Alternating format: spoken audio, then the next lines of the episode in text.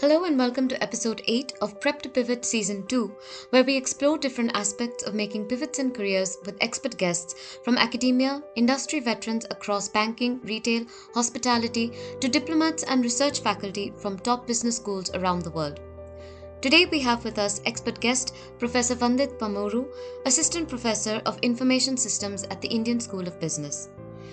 His primary research interests are in the areas of user engagement of online platforms and incentive designs in the context of emerging technologies, including reinforcement learning, causal inference, randomized control trails, NLP, topic modeling, hidden Markov models, and econometrics. His work has been presented in multiple conferences, and he received his PhD in Management Information Systems and Masters in Economics from Purdue University, and his undergraduate in Information Systems from BITS Pilani. Prior to his PhD, he has extensive industry experience in user experience design and product management. Thank you so much for joining us today, Professor Vandith. So, now that we've understood your career path so far, I'd like to start by understanding a little of why you chose to be a product manager initially and what was the turning point that made you pivot into academia and research. Okay. Hi, Ruchira. Thank you. Thanks for this opportunity. So, when I got started with my career, I was initially very interested in design. I was interested in designing digital interfaces, designing interactions as such, designing things that we we're not seen before in a digital space. For example, when you talk about something like Windows Mobile, which was which came up with a complete new design language itself. Rest of all the applications that you can think of had to adopt to that language and then start having a presence there. That process excited me and once I got into the design side of things, is when I realized, hey, design is actually not an art. It is a lot driven by science. In fact, you need to really understand what goes on when a user sees this design.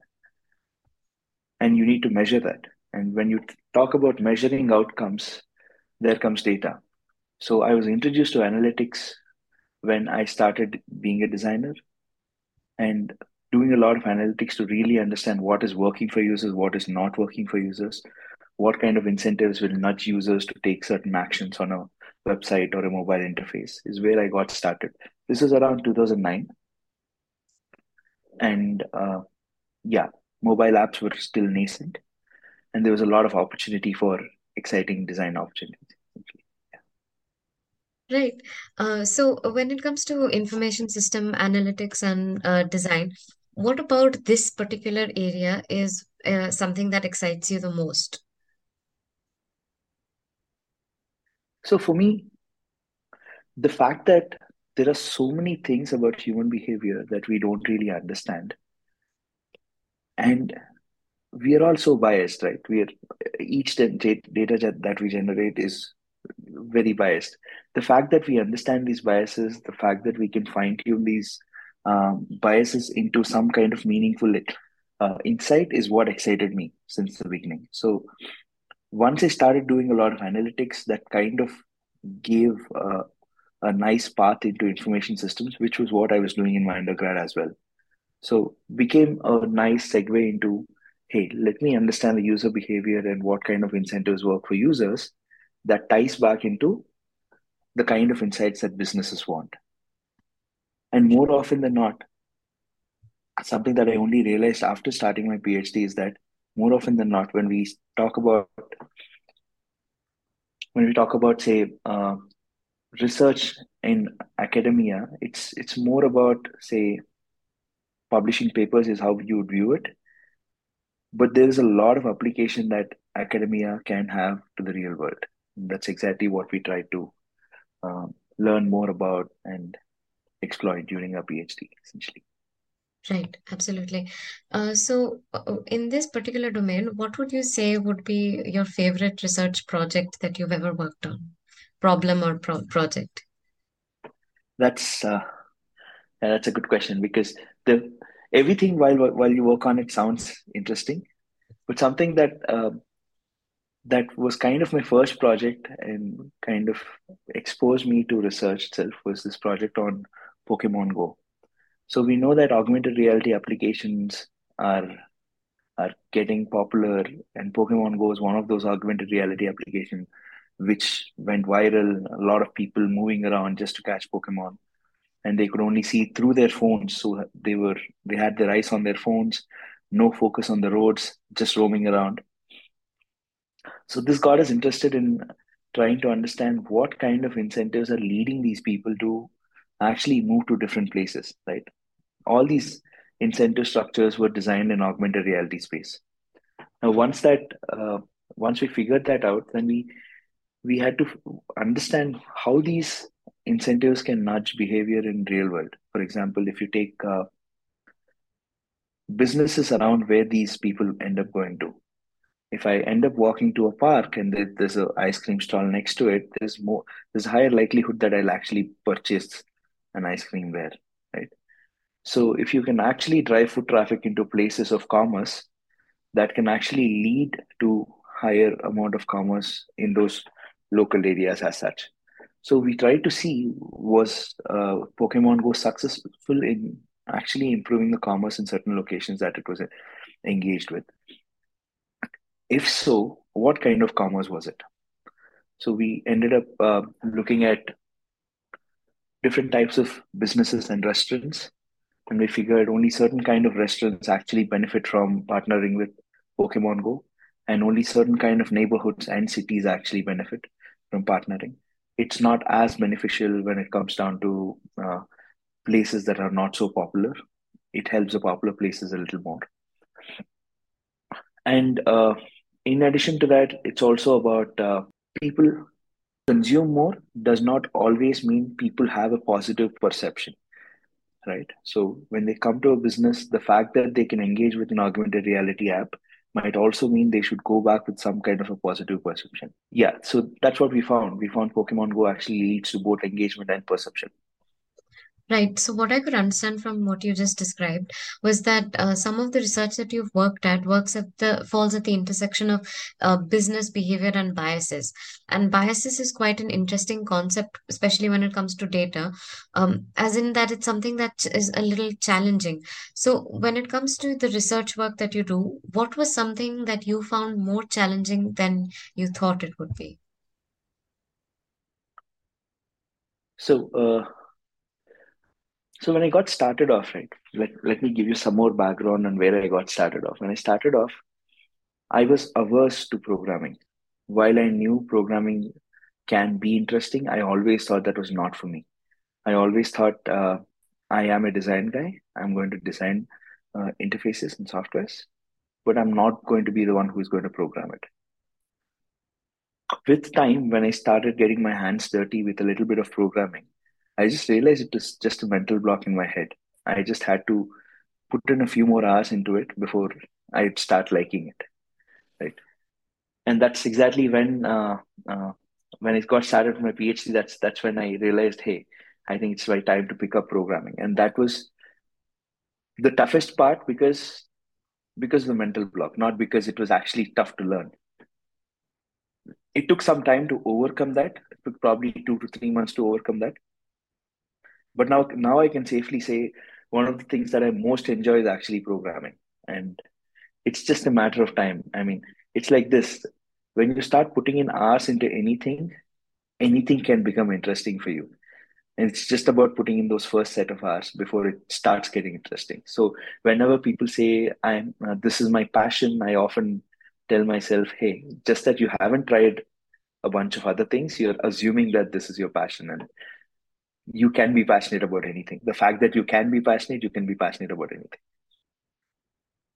Yeah, so programming was it to answer your question. Right. I, I think that's a very interesting take, especially your consideration that uh, passion you're passionate about something just because you haven't tried something else out is a very interesting concept. Um, other than uh, passion or the ability to put in hours, as you said, what would you think uh, are some of the most important traits that someone would need to work in your industry? So academic is, is a tricky place actually. So uh, a lot of people say it's not for everyone, and I've come to agree that it's actually not for everyone. Academia is a patience game. It's not instant gratification. You don't see the of what you do anytime soon. You might document them up, sure, but the time you you take to submit a paper, the time it, uh, the reviewers get back with uh, their comments, and then you have to address those comments. To actually have that excitement sustained for a long time is not everybody's game. So yeah that's that's why i think academia is not for everybody. At the same time there is there is a lot of things in academia that are very endearing. The kind of freedom that academia gives you is not something that you'd find in every other profession. Think of uh, working on things that you only care about which other profession would probably give you that opportunity right here you have the freedom to work on things that you really care about that you think need to be studied that you think will make a difference in the world. And you have you have all the freedom to do that. Yes there is um, a different kind of pressure say from uh, from the perspective of academia and making it in tenure and things like that but but those are those are smaller things. I mean those are like speed breakers on the way. I mean you'll get through them as long as you're will to wanting to do something meaningful is strong enough, I'm sure everybody who wants to do something will get through these. And in fact, it leads me to my next question, which is that um, given that you said that academic research uh, is not really meant for everyone, how would you say that research at a B school is different from research, uh, say, in a corporate research R&D wing or in uh, research at, say, an engineering school? Okay, let me first qualify what I mean by not for everyone. Um, it's that instant gratification part I was just mentioning. A lot of people would like to see the results of what they've done or want to be appreciated for what they've done much sooner, right? Here, you don't have an association with what you've done and when you get the appreciation for it, right? So, uh, if you're okay in that environment, probably uh, research might not might be a good place for you. And of course, uh, every other attribute of wanting to do well, uh, wanting to put in those hours and and having a good discipline, all of that anyways holds here. That's not very different from any other industry. So, uh, coming to your question about how academic research is different from uh, a corporate research,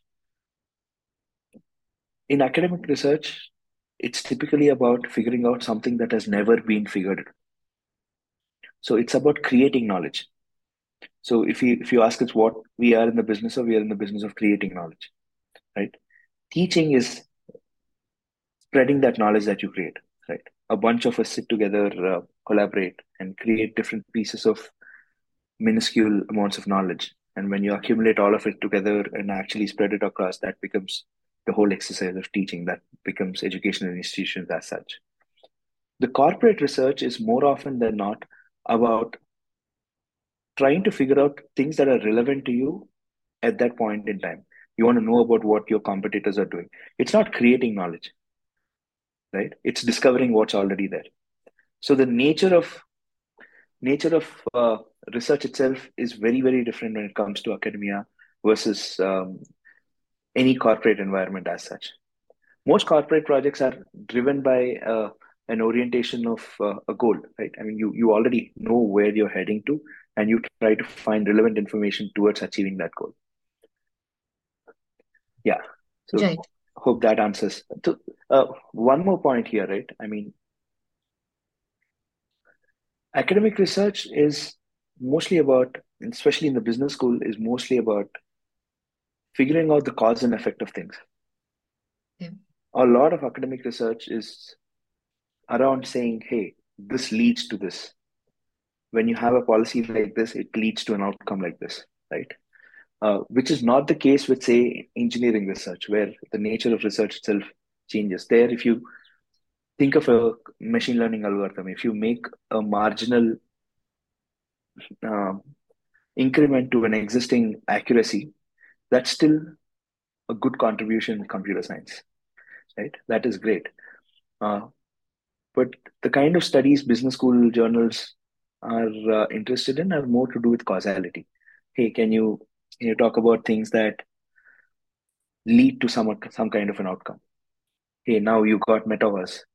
Now, how do interactions in metaverse change with respect to interactions online, for example? Right. So that's That's like what does met- metaverse lead you to do?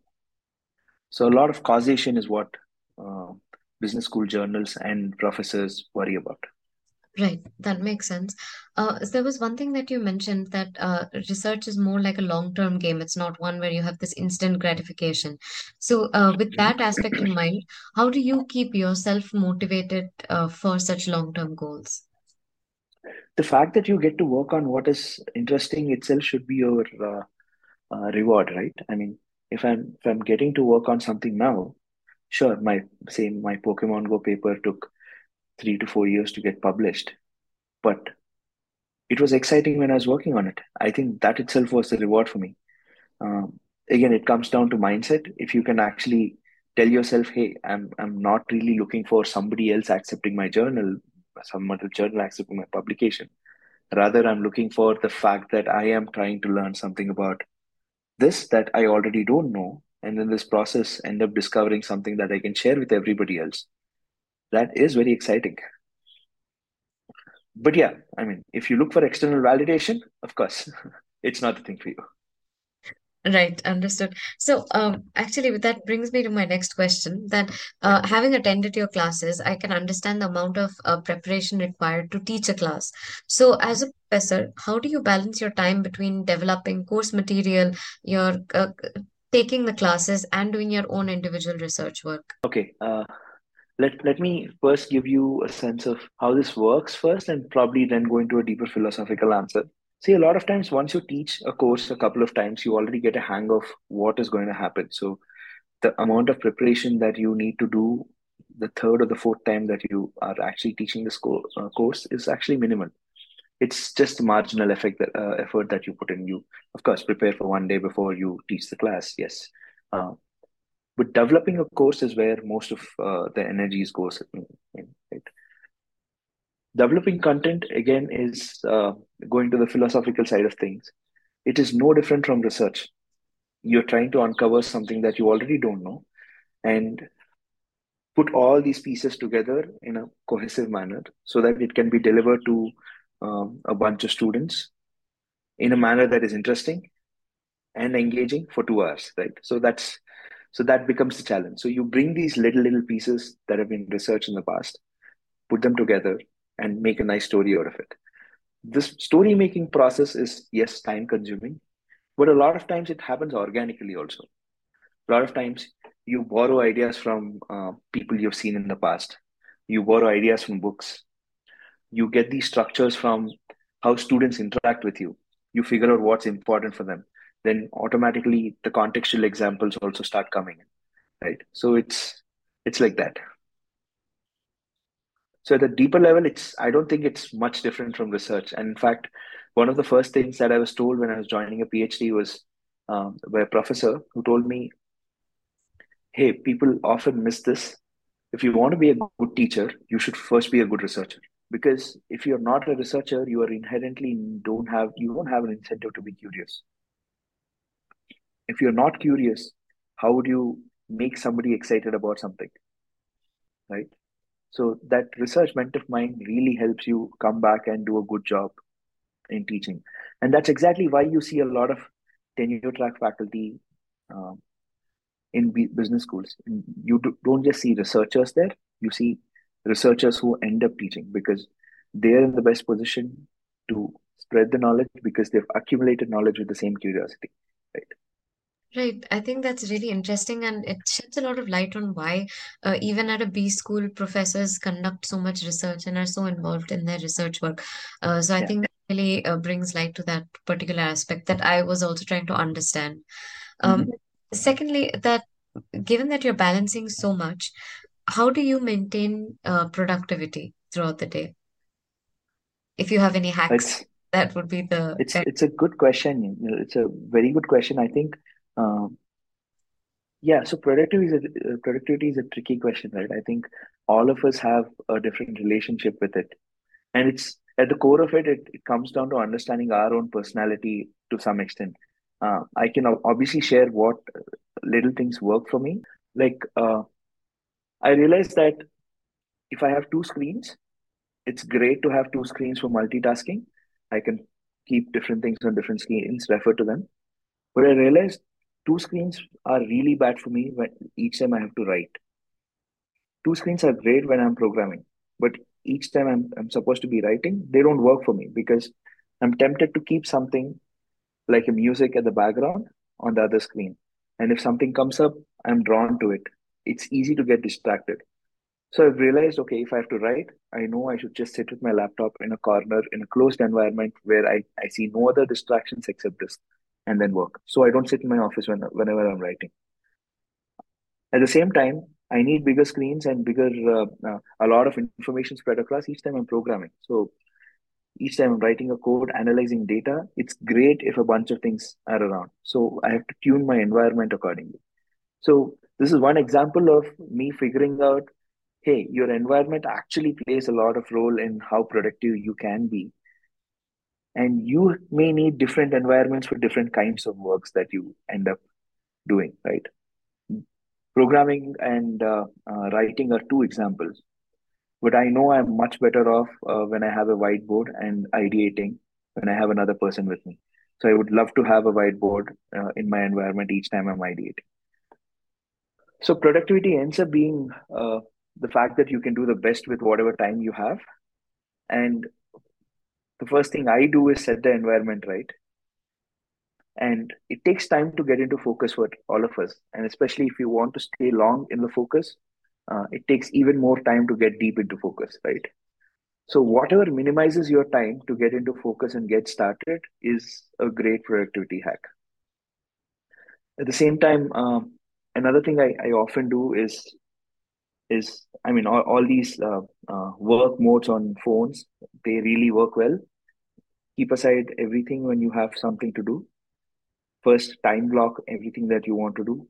Set aside time tomorrow afternoon 3 to 3.30 i am going to listen to a podcast that is also work so i will listen to it with all the focus there is right if i can plan for it and i have the discipline to do everything i've planned i'm good to go then i can plan for having fun. I can plan for sleeping more. I can plan for playing. I can plan for meeting people.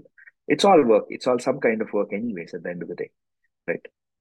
So yeah that uh, i think these are the things that work for me uh, time boxing essentially and then uh, making sure you set the right environment for uh, yeah for whatever you want setting out to do Right, I think that's a very uh, interesting concept, especially having these focused time blocks, uh, whether it's for work, whether it's for play, it just helps uh, maintain productivity. So, coming to the fact that research is, uh, in a way, a creative profession, it, as you mentioned, that it's something where you're creating knowledge. So, how are you able to uh, transition into a place like say for example you've kept 3 to say 5 p.m is time for you to think. How do you get to train your mind into coming into that kind of mode where it just thinks and doesn't get distracted by other thoughts? That's a tough thing. That's obviously a tough thing. I don't think anybody in the world uh, uh, can just switch on and switch off that easily. Everybody tries to get better at it. Uh, but like I said, if you if you know that if you're ending, say if you're watching a movie, uh, watching a thriller movie and coming out of it, obviously you can't be uh, expecting to do research right after that, right? I mean, your mind will still have an after effect of whatever you've done just before. So that's why anything that needs deep focus, it's best not to follow it up with uh, anything intense that you've done. So um, this is an advice I got from um, some of my advisors during PhD as well, they said any thinking work, anything deep, do it in the mornings with a fresh mind. That makes sure you're not diverted, you're not exhausted because that's just the beginning of the day. You can get through that, and the fact that you get get through it gives you immense uh, uh, dopamine rush, essentially, right? To say that hey, I've already accomplished something. Now I'm starting the rest of the day on on a high. Right, that's really interesting. Um, so coming from a research background myself, um, one of the things that I learned was that being aware of the state of the art was something that's very important when you're doing research. So, uh, given that you time block your day like this, how do you set aside time to self-educate and keep yourself up to date on what is happening in the world around you? Okay, frankly, I I don't think I actively do that it ends up happening as long as you venture out enough, talk to enough people uh, as a part of everything else that you're doing, uh, are curious enough to know what's happening in the world, have conversations. I think a lot of these learnings inherently start happening. Uh, you, at least, I did not have to specifically set out time to say get educated or read news. Um, because the fact that you're talking to 10 people it the news will come out right i think again that's uh, i identify myself as an extrovert and uh, this becomes an easy thing for me to do but at the same time i understand this might not be the right thing or a right piece of advice for everybody it might just be um, a time that needs to be set aside to actually learn what's going on right for somebody else right uh, that's it. I mean, it's, it's not about just giving a subjective answer here, but I, I, I think we'll have to figure out really what we are. I think that helps design a lot of engagements that we do with ourselves, right? Right. And so I think that, that understanding really goes a long way in terms of incentivizing ourselves to do something better. Absolutely. Right. Uh, so on that note, I just have one last question for our knowledge nugget segment, which is that um, you made a pivot into academia and research. How mm-hmm. do you uh, recommend someone who is in corporate, for example, make a pivot mm-hmm. into research? If your question is how, uh, let them ask more questions first. Let them ask if they're inherently okay with a life in research. If that is not appealing to them, probably let them not even get started with this idea, right? Uh, a lot of research stems from the fact that you are curious and you can ask the right questions. If you're curious, sometimes you figure out the answers. Maybe you're curious enough, but somebody else has figured it out for you, then that's great. If you're so curious that a lot of questions that you already have do not already have answers, then that means you're you're good for getting started with research, right? Get trained in a bunch of uh, uh, toolkits any research that you can talk about has some kind of statistics at the core of it understand how to work with data understand the limitations of working with data understand how to make inferences with it and understand how to communicate in a scientific way if these fall into place you can obviously get started with uh, things that interest you or things that are bugging you in the nights and start learning more about it at the end of the day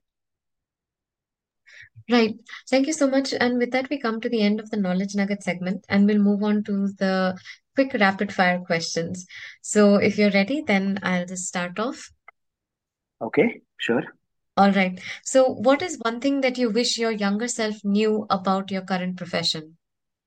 That it pays me a lot of money. I never knew. All right. There are lots of opportunities and it has lots of way to monetize too. Yeah. All right. Uh, who would you say is a mentor in in your professional life that you really look up to? There are many actually. The question of mentors, uh, um, I think each phase in life you need a different kind of a mentor and, and a role model.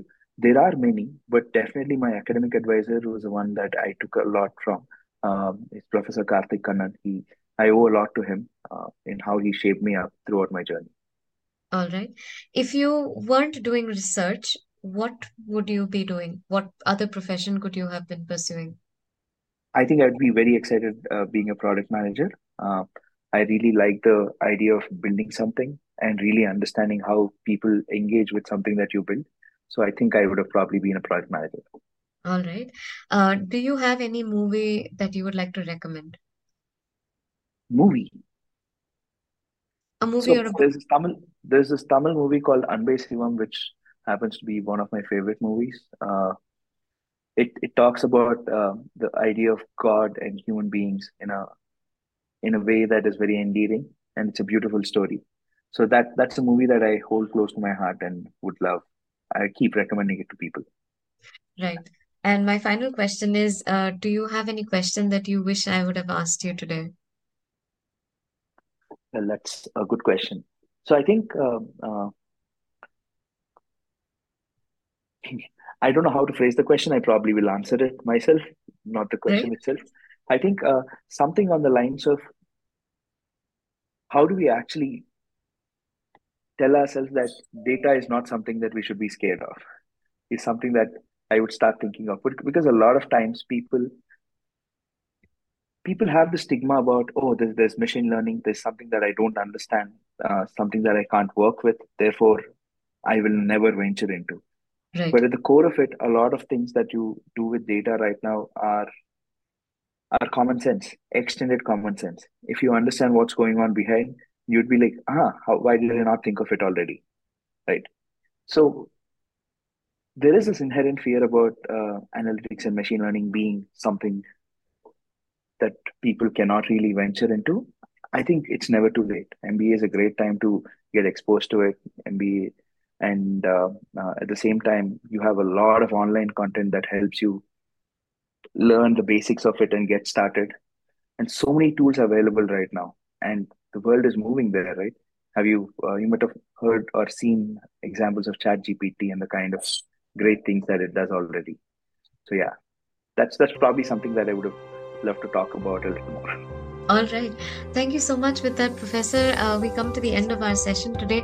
It's been such an absolute pleasure having you on call with us. And thank you so much for taking out the time to answer all our questions. I'm sure our listeners would be greatly benefited. Thank you, Ruchira. Thanks for the opportunity. Cheers.